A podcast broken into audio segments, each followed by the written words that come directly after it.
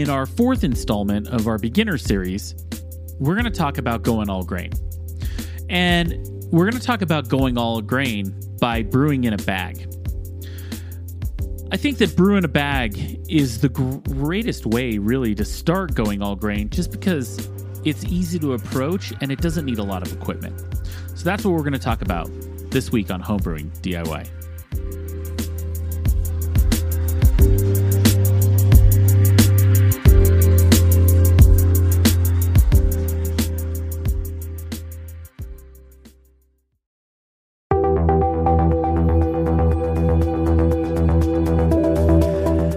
Recipes and taking good notes are two of the key fundamentals of making great beer. This is one of the first things that you learn when becoming a new brewer. I started taking notes on a sheet from my extract kit and then quickly moved to brewing software. I've tried many different types of brewing software and then I found Brewfather. This is the one piece of software that you need for recipes and very detailed brew day notes, as well as fermentation notes. Brewfather also integrates with some of the topics that we discuss on this show, like the Tilt hydrometer, the iSpindel, and Fermentrack. You need no other piece of software than Brewfather. One of the best parts of Brewfather is that you can try it for free. All you need to do is head to our website, homebrewingdiy.beer, and click on the Brewfather banner to sign up for free today. Once again, that's homebrewingdiy.beer and sign up for Brewfather today.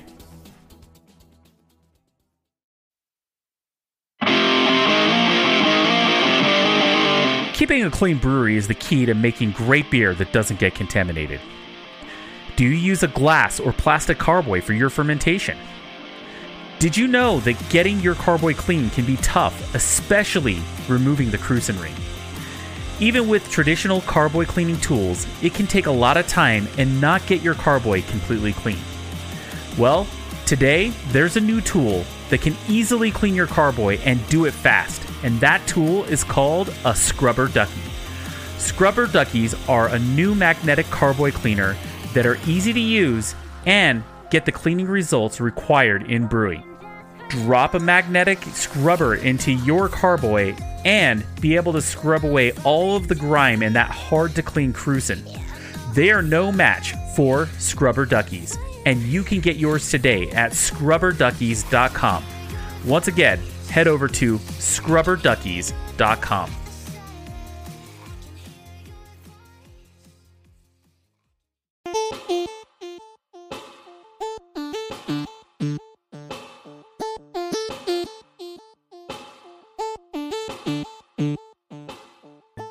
And welcome back to Homebrewing DIY, the podcast that takes on the do it yourself aspect of homebrewing gadgets, contraptions, and parts.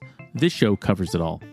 On this week's episode, we're going to talk about the fourth installment of our beginning homebrewing series. And we're going to talk about going all grain and doing your first batch. And we're going to talk about doing that as a brew in a bag style beer. This is probably the most approachable way to go all grain, and so I'm really excited to dive into this amazing method for doing an all grain beer. But first, I'd like to thank all of our patrons over at Patreon. It's because of you that this show can come to you week after week for free.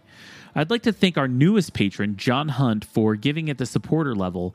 Thank you, John. It's a very significant piece of support, and any little bit helps. And just so you know, right now I am saving up trying to get a new mixer for my podcasting setup, trying to improve the show and it will allow me to do a lot more things. I'm currently halfway there. The the the cost of this new mixer is pretty significant and so all of the support from our ad money, from Patreons, from Ko-fi is all going towards that mixer. So any little bit of support helps and I want to thank all of you for giving support and all of you in the future that will give support. So, once again, thank you.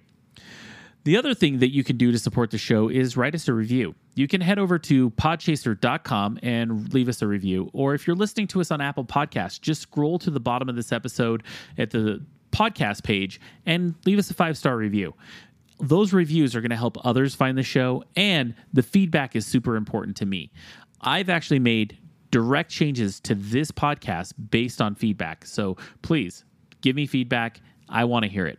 Another way to support the show is by heading over to our website, homebrewingdiy.beer. If you use our sponsor links there or sponsor sponsor banners, they know that we sent you. Your prices don't change, but they will also give us support in turn. So there are banners for brewinabag.com. So if you're looking for a brand new brew bag, they have the best one out there. We also have Adventures in Homebrewing and Brewfather. And if you click on those links, your prices stay the same, but they know that we sent you and then in turn support the show. Another way to support the show is you can give us a one time support over at ko-fi.com, and that's ko fi.com forward slash homebrewing DIY. Giving it coffee is a great way to support the show, and essentially, you're just buying me a beer.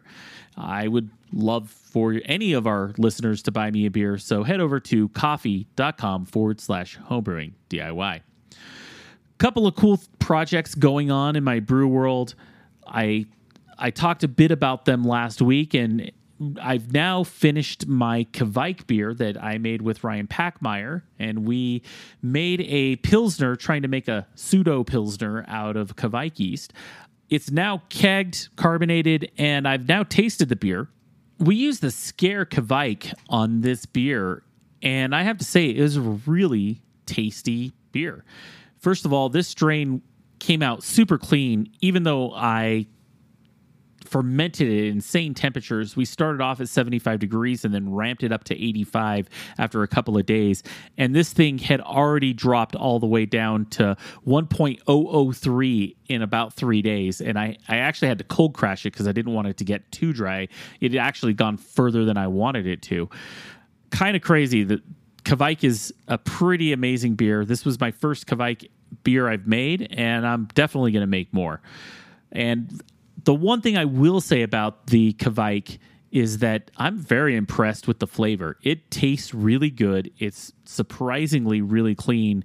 And it's kind of mind blowing when you think about just making a beer that hot and having it not taste like total crap. So, pretty cool. I, I highly recommend any of those strains like the Voss or the Scar. Really cool stuff. And also, as I discussed, I made my gluten free beer. It's just finishing finishing up that fermentation, and I will get it kegged here soon. I'm actually kind of running out of room in my kegerator, and I still have a mead that I need to keg. So I got a lot going on, and a lot of things going into my kegerator, and not enough coming out. I might have to have well the thing that sucks is because of COVID, I can't just have friends over to drink all my beer. And so I'm kind of getting backed up. But still, for the love of brewing. Now I'd like to jump into a bit of listener feedback that I just received. I got a email from Zach Anderson, and this is what he said. Hey Colter, love the podcast. Thanks for putting out a great product, and I hope it continues to grow for you. I didn't realize until I started listening that there are so many DIY tech projects that can be incorporated into brewing. I haven't brewed for long, but there is definitely a Fermentrack build or an iSpindel in my future. You've spoken so highly of them that I can't wait to watch them ferment live in, in, in that sense. I've never made anything like that before, and as far as building out boards and the programming, so I'm a bit nervous. I have done an ITC 1000 build, and that was easy peasy. I'm looking forward to seeing your new build and following your guide on how to build one. Sorry, this has gotten so long, but my question is that I heard you mention a DIY temp and humidity sensor that you and you made one in your past shows, and that got me very interested. I thought it might be a great intro into these types of projects. Do you still happen to have the plans or some sort of information to point me in the right direction on the internet for a novice getting started something like this. Thank you and keep up the good work, Zach. So I did reply to Zach and I sent him the link to a specific set of instructions and how to build out the temperature and humidity sensor with an Arduino. It's actually super easy considering it doesn't need much more than like a resistor the temperature sensor and an Arduino with a with even a copy paste of the sketch to put into it. Uh, it's a pretty cool project, Zach, and thank you so much for the feedback. I really do appreciate it. And if any of you other listeners have feedback, you can always send it to podcast at homebrewingdiy.beer, or you could head over to our website, homebrewingdiy.beer, and fill out the contact form. And I'll get back to you pretty quick. I, I'm very responsive with my feedback.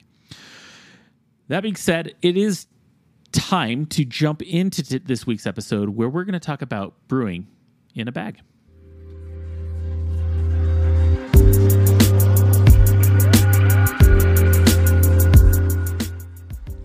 Well, this week we're going to talk about going all grain and the best ways to go all grain as a beginner. This is the fourth installment of our beginner series, and hopefully, you've listened to all of the other three weeks. If this is your first week, totally cool to go from here. And you can always go back and listen to the other beginner series episodes. But the idea is that you've started at an extract batch, you've learned a bit about some ingredients such as yeast. We talked about homebrewing software. And now we're going to start talking about how to brew in a bag and possibly do your first all grain batch. And first thing we want to talk about is the set of equipment that you need to go all grain. So if you are doing extract batches, chances are you have a, a smaller stock pot.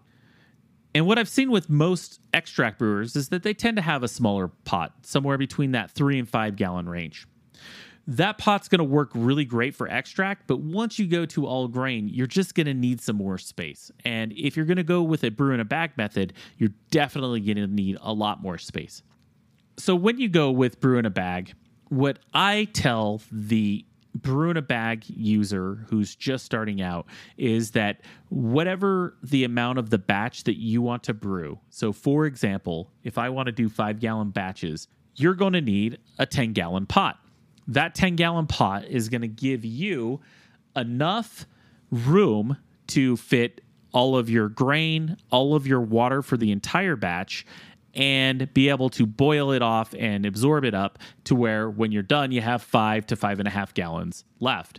If you're going to do a 10 gallon batch, you're going to need somewhere between an 18 to 20 gallon pot to fit all of the grain that's going to go in there and to to basically take the full volume of your entire mash and your entire boil all in one single vessel. And that is the difference between the standard all grain setups that you're going to see out there as you start to progress through your homebrewing life, where you look at like three ga- three vessel systems. And when you see a three vessel system, the three vessel system is doesn't need as much pot per stage, but you also need three pots. So, in all reality, it's easier to approach brew in a bag because you're looking at doing this with a single pot.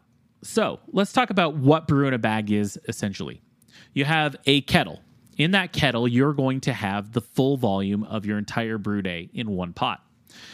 You're also going to have to have a nylon bag, and you want to have a food a food safe nylon bag that you're going to use to basically strain all of the grains out of your wort when you want to get them out to so that you can get to your boil and actually make beer. Think of it as like a gigantic tea bag. I know that that's kind of a easy way to think about it, but essentially that's what you're doing. You're you're you're taking all of the grains, you're going to steep them in a certain temperature of water to get the conversion from sugars to basically be able to the the conversion of the malted barley to sugar and then you're going to have to remove that barley particulate and it's easy to do so with this straining bag that you're going to essentially lift out of the pot and therefore make yourself some wort and then boil and make beer.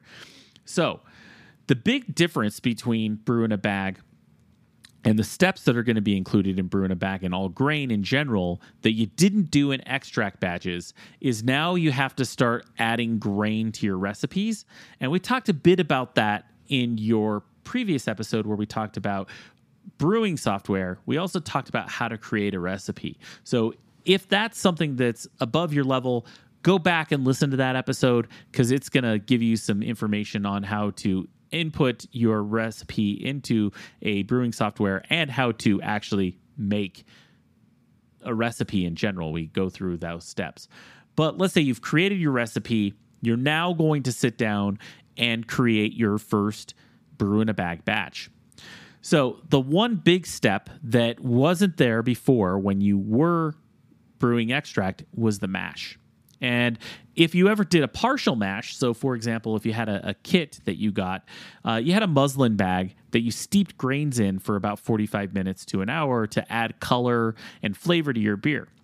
That step is going to be very similar with brew in a bag, except for we're going to do it with all of the base malt and all of the flavoring malts as well.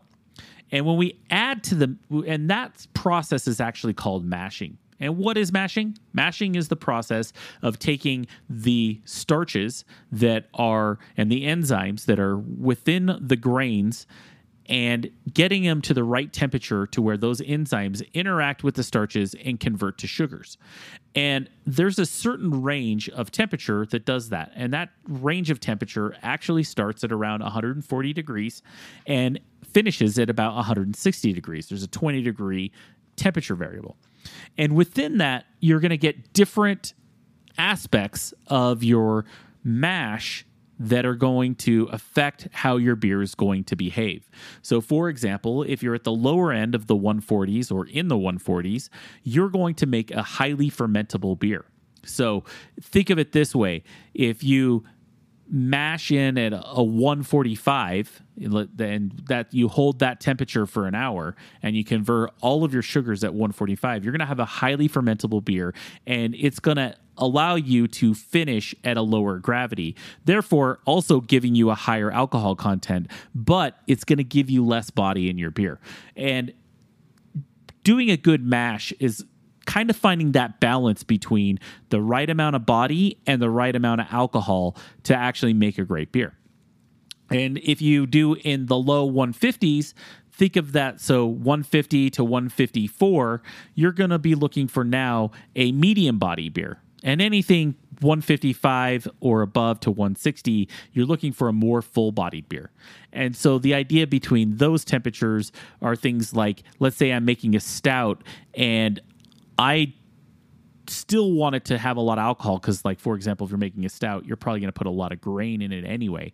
But the idea is that a stout is also if you mashed in at a higher mash you're going to have a higher finishing gravity therefore a little bit more residual sugar and therefore giving you more body.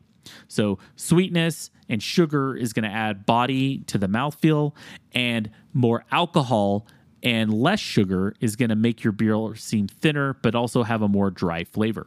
If you think of it this way, if you use fermentables like honey or you use fermentables like like pure sugar or even wine, they're going to finish a lot lower than beer because beer has certain types of sugars which are called maltose, and maltose is non fermentable and allows beer to actually retain some of its body essentially when you're mashing you're kind of adjusting the temperature to figure out how fermentable your wort is going to be.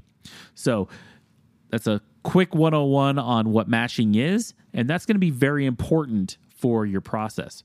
The other thing that you're going to have to think about when you brew in a bag and we talked about this in our grain mills episode is the you're you're going to have to mill grain. So you're going to purchase grain for example, you're going to get some base malts like two row, and you're going to have to crack the husk off of that grain.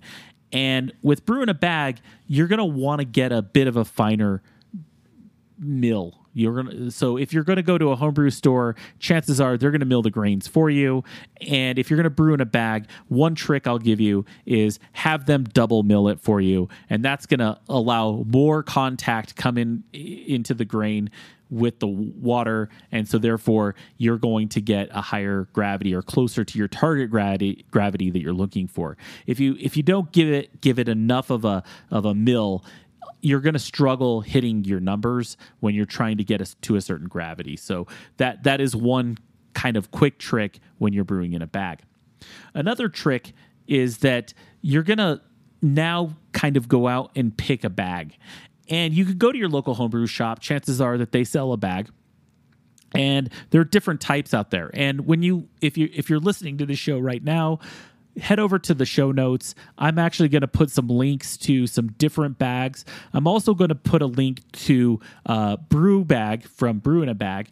Brewinabag.com i will tell you is a sponsor of this show.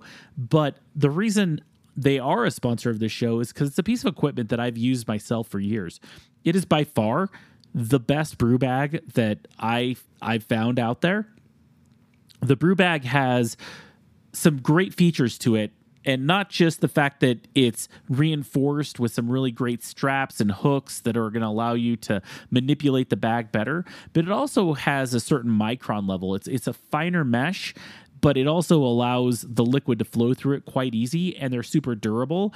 I've brewed over 100 batches with my current bag and it's still going strong. So the idea is that this is the type of bag that you're going to be able to brew with for a very long time.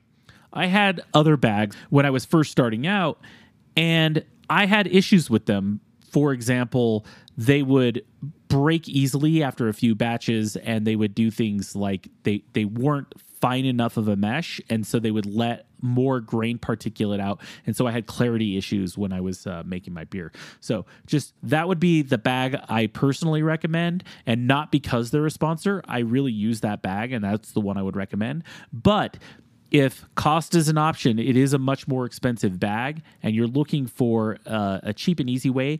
I will link to some bags as well, probably on Adventures in Homebrewing, and you could go and check those out, and they are going to have really great results as well, and you're going to be able to still make great beer using another bag. So picking a bag is important. And so I highly recommend you pick a bag that's going to suit you and your brewing setup out the gate. The next thing you're going to need to do is you're going to have to do some pre brew planning, right? So for example, you've you've now purchased a new kettle that's going to be able to hold all of your volume. Some recommendations are obviously you want to look for a 10 gallon kettle and I will link to some kettles and some really great ones as well in the show notes. And if you're also looking for an inexpensive way to get into brewing a bag, a great way is also to just get a turkey fryer. My first brew in a bag setup was actually a seven gallon turkey fryer. I did three gallon batches and I, it came with the burner, and it was a great way to do so. Another piece of equipment that you're probably gonna need is going to be an outdoor burner. The reason you can't totally brew in a bag if you're doing smaller batches in your kitchen, but if you're trying to brew like eight to 10 gallons worth of liquid, from your kitchen stove, it just doesn't have enough juice, and your brew day is going to get really long waiting for things to come to a boil. And managing all of that in your in your kitchen is going to be tough. But if you have a like turkey fryer burner or a stand burner with a, a propane tank attached to it, you're going to be able to get to a boil quickly, and you're going to be able to do so in a way that's going to actually cut down on your time. I have a keggle, which is essentially a hollowed out uh, a, a, keg with the top cut off for a kettle. I have that set up with a brew bag, and I also have a Bayou Classic burner that's a 200,000 BTU burner. This thing's a monster. And I've actually got my brew day down to about four and a half hours because I can get to a mash temperature for my strike water and I can get to a boil quite quickly. So if you're doing an electric system, so for example, uh, you know, let's say you have a brew in a bag electric system. If you're doing a, a 120, because we're here in the United States, those are also going to take a while to get up to temperature, and they're also going to take a while to get up to boil from from your strike water to your temperature. The other part is is that if you are using a 240 connection, you're also going to get a, a faster boil. So just a couple tricks if you're doing electric. But we're going to assume that you're using a burner with a kettle with a bag. And these are going to be the main pieces of equipment that you're going to use for your mashing stage. So now you're going to have to plan out your beer. And you've got your kettle, you've got your bag, you've got your burner, and now you have to figure out the beer you're going to make. You've entered it into your homebrewing software. If you're using homebrewing software and you've put in all of your equipment information into it, it's going to help you figure out what your volume is going to be to be your initial full volume how much absorption you're going to get from grains when you pull the bag out and and we'll get into squeezing the bag or not squeezing the bag later but let's say you squeeze the bag it can fit, factor in that absorption rate. And then it's also going to factor in the boil off rate of your kettle now when you're putting in your equipment you may not know these things, and there are a couple of tricks. If you need to know the boil off rate of your kettle, a great way to do so is to put in if you have a kettle that has markings in it it makes it even easier. If you have a kettle that doesn't have markings in it what you can do is if you put in a gallon at a time and take a stick and put lines on the stick for each gallon that you put into the into it you'll know where your gallon markers are. And then you can take that let's say you put five gallons of liquid of water into it, boil it for 30 minutes and see what boils off, times that by two, and you know what your boil off rate is per hour. Another way to do so is also if it has markings into it, fill it up with five gallons, three gallons, it doesn't matter, but then boil it for 30 minutes and let it evaporate off, times that by two, and you now know what your boil off rate per hour is. And then you're going to add that into your brewing software so that that's going to factor in to what your final volume will be. There's also some great calculators that I'll link to in our show notes. I have a brew in a bag calculator that's a great place to start. And actually where i started in my early days was doing this calculator and i did it outside of my brewing software so that i could actually put the numbers that i got from my brewing calculator into it. And it has a couple of cool things you can do in this calculator such as measure the diameter of your kettle and that can help you to figure out what your boil off rate is going to be based on that. So it's also got a couple of cool tweaks in it that allow you to factor in whether you squeeze the bag or not. And it even factors in the absorption rate of hops and all of the malts that are in it. So it's, it's a great place to start. And then when you build your equipment profile, you can enter those numbers in as you're building that equipment profile. And then your brewing software can kind of take over from there. So, kind of some cool tips there. All right, so now you've done some planning when it comes to figuring out what your volumes are in your setup. Now, let's get into making your beer. The first thing you're going to do is you're going to put the full volume in, and I'm going to walk you through my setup. Whether my setup is going to be completely different, but I'll tell you, but that's a good place to start. My setup, it, it if I want to end with a five and a half, half gallon batch and I'm making a 1050 beer, I'm going to need any around 11 pounds of grain I'm going to need about 8.1 gallons of water. And that, it, my grain bill will be about like I said, my grain bill will be around 11 pounds total, and we're talking about three or four ounces of hops here, not not not a ton of hops going into this beer. And I'm gonna mill my grain as my strike water is heating, and as my strike water is heating, it's getting up to the temperature I need to basically mash in at a certain temperature. Let's say my target mash temperature is going to be around a 152. I'm looking for a medium bodied beer. And so, what you're going to want to do with brew in a bag is, and the calculator that I'm going to give you will have all of this in there. But you can go in and you can say, hey, the grain temperature is room temperature. And so, based on that, I need to bring my strike water to about 156 so that when I add 11 pounds of grain, it's actually going to bring the total volume down three degrees. And boom, you're at 153. And you're going to want to maintain that. So, first thing you're going to do is stir it all in, get contact with all of the grain, and get it all kind of mashed in. And then what you're going to want to do is you're going to turn off the heat, mash in, and you're going to want to sit there for one hour and get let it mash. A couple of cool tricks that I, I've learned with my brew in a bag setup are depending on the time of year, I have to wrap things like a blanket around it to try to help it maintain temperature. And I want to check my temperature often to make sure that it's not varying throughout the column and throughout the entire brew day. In the hot summer months, I tend to not have to wrap it. It holds temperature pretty well. But in the winter months, I definitely have to wrap it, and I might have to put a little bit of low heat to bring it back up to temperature to help maintain it at that 153 temperature range. Uh, it also depends on the thickness of your mash. And so if you have a thicker mash, it's going to maintain temperatures better than if you have a thinner mash. But either way, you want to try to continually take temperatures with a thermometer and make sure that your mash is trying to hold as close to that 153 or whatever temperature you were mashing at. We're going to hold that temperature for 60 minutes. And in that 60 minutes, what's going on here is that conversion to sugars. And so there are some ways that you could tell that it's converted. A great way to tell is just taste it. It's going to be really sweet after an hour, and you're going to know it's going to happen. Another way is what's called the iodine test. You could take a sample of wort, and put a few drops of iodine into it, and if it uh, changes color, you now know that it's going to be it, has been converted, and so therefore uh, you can you you now know that your your mash is converted and that your sugar level should be there. Another way to check is also just check the gravity, and you'll see that there is actually sugar there, and you'll usually be around ten points off of what your final gravity will be, because you're going to boil off some liquid as you as you boil off, and, and it's going to raise the amount of concentration in the sugars. So those are some ways to see if you've got your conversion. Once you're done, you're going to lift the bag out, and there's a couple things you can do when it comes to lifting the bag out. And there are a lot of different contraptions that people have out there. Uh, I would say the most common that I see out there is actually a pulley system. So, for example, people will put a pulley in their garage with a rope and they'll have a carabiner and they'll actually then hook their bag to the carabiner and lift it out and then hover it over the liquid and like let the wort drain out.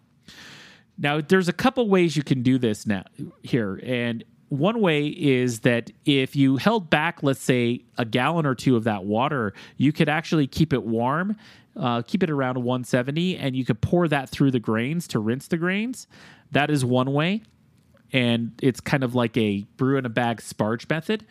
I personally don't do that. The way I do it is I squeeze the bag and I squeeze the hell out of my bags. And there's been a lot of people out there that say that squeezing your bag is going to give you an astringent flavor. I've been brewing for a bag in a bag for a decade. I've never had a problem with astringent flavors in my beer, and I squeeze my bag to death. Like there's no liquid coming out of there when I'm done. So, another way to do it and you can squeeze that from the pulley over your kettle and get all of that out. One thing you're going to want to have that is very hot liquid, you're going to want to have some very thick rubber gloves that are going to hold back that heat so that you're going to be able to squeeze the bag. I have some PVC gloves that I use. They're about 6 bucks. I bought them from Home Depot and I recommend doing something like that. Another way, if you don't have a pulley system, it, and this is a trick I use all the time when I brew in my backyard, is I, I actually have a colander, a pretty large colander that I bought at a restaurant supply store.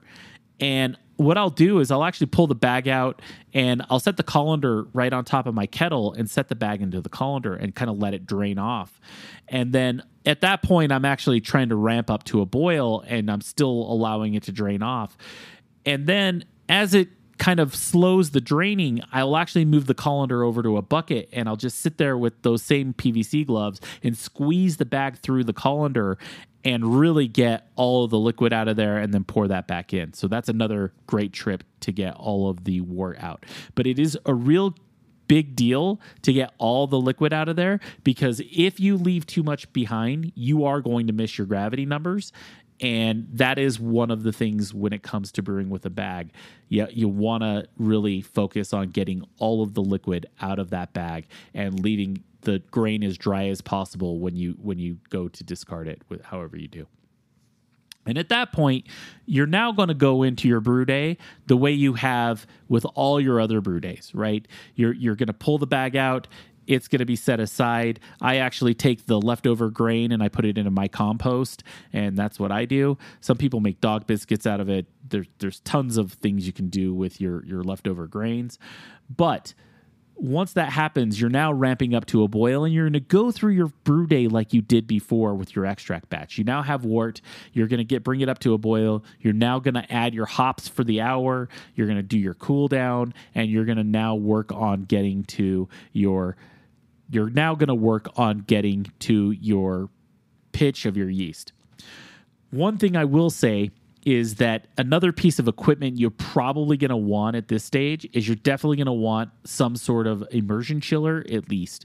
Uh, you could get an immersion chiller for about $50. They're not super expensive, but I highly recommend that if you're going for a full volume, getting an immersion chiller is going to be something that's going to allow you to get your beer cooled down in a, in a manner that's going to actually help you get through your brew day quickly when you were trying to do two or three gallons and get that cooled down in an ice bath, you could totally do that in about an hour. It would actually get down to temperature. But now, if you're doing that to five and a half gallons, you're looking at a lot of time to get that to cool down quickly.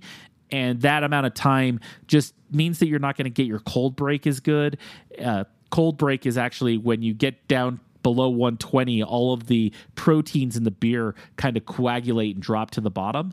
And you want, and so it is good to cool down as fast as, as possible because the faster you can cool, you're going to get a better coagulation of those proteins and they're going to fall out of your beer and they're going to make your beer less cloudy. So it is a good thing to try to get your beer to cool down quickly.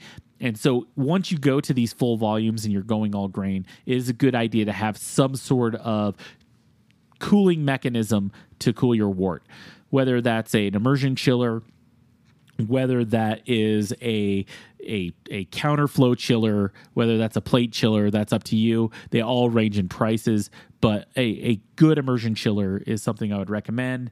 And like I said, they're pretty inexpensive. My my current immersion chiller. I have a Jaded Brewing Hydra.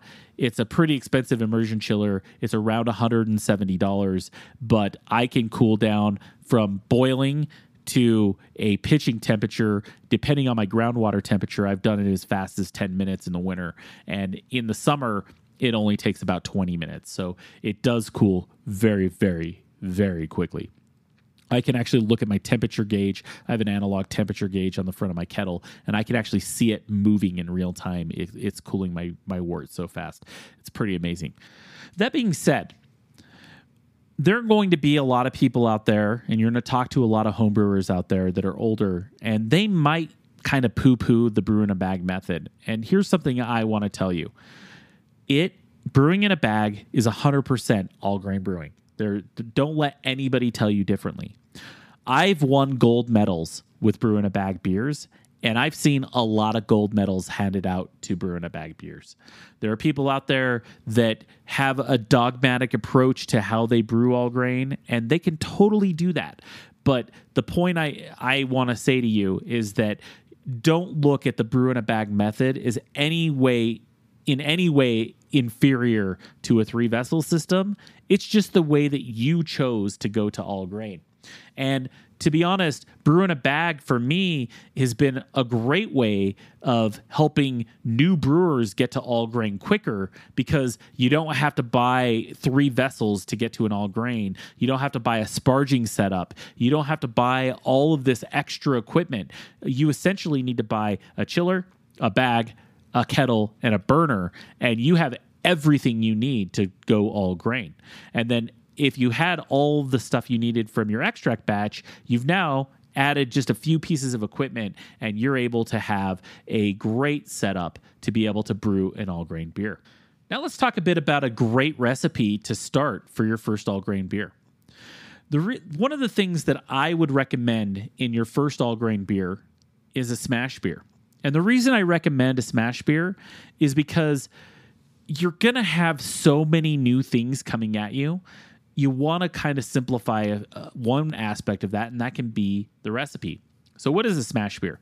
A smash beer essentially is a single hop and a single malt beer. So, smash, single malt, single hop. That is actually what the acronym is. And a smash beer can be any two malt, any one malt, and any one hops but what I'd recommend doing is just taking an American two row smash beer. So you're going to take American two row, and I would say take about 10 pounds of American two row, and then pick a hops. Uh, I did my very first smash beer where I did where I did American two row and Cascade hops, and I made an ale out of it. And I used some Kolsch yeast in it, considering that it was a light beer. So I just decided to go with a light, uh, a lighter type of yeast. Right, pick a yeast and th- you're ready to go. Pick out whatever hopping schedule you want to put into it. If you want to make it really hoppy, you can. If you want to make it less hoppy, you can. That's up to you. But the idea is that if you if you go that road, you're going to have a very simple recipe going into it, and then you're going to be able to figure out if you do something wrong. It's going to be a lot easier because you're not you're going to have less variables in your recipe. The last piece of advice I would love to give you is relax. This is your first all grain recipe you might screw something up and it's okay.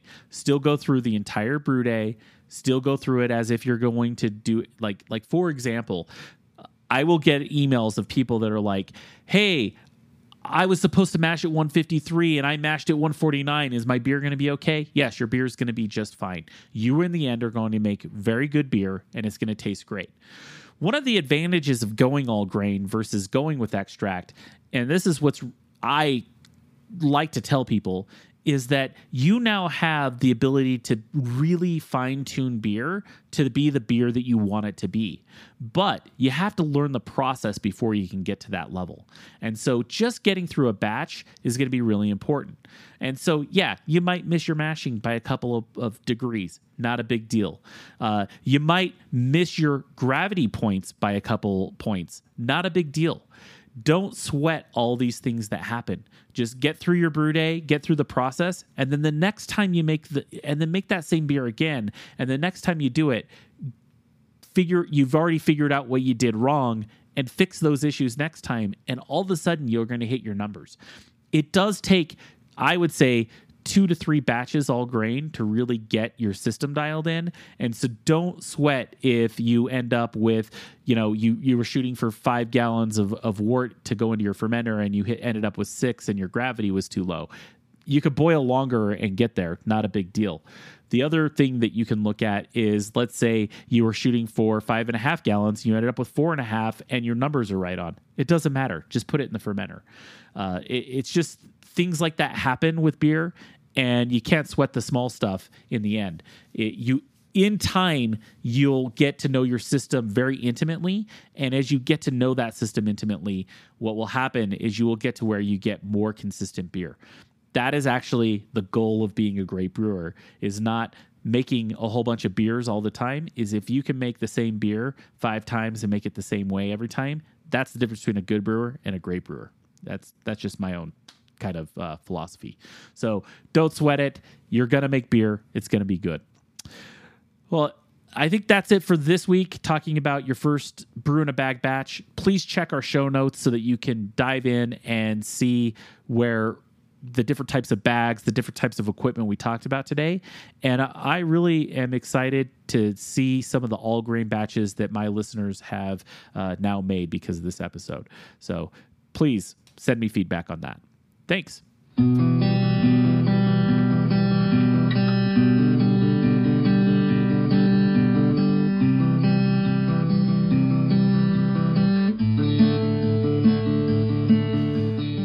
Well, I want to thank everybody who stuck with me this far into the show and just let you know that uh, I've got two more episodes of the beginner series, and then we'll get back to kind of normal homebrewing DIY stuff with interviews and such. That being said, you can always leave me feedback. Just send an email to podcast at homebrewingdiy.beer. And you can find us on social media. I'm on Instagram, Twitter, and Facebook, all under the handle one word homebrewing DIY. Well, that's it for this week, and we'll see you next week on Homebrewing DIY.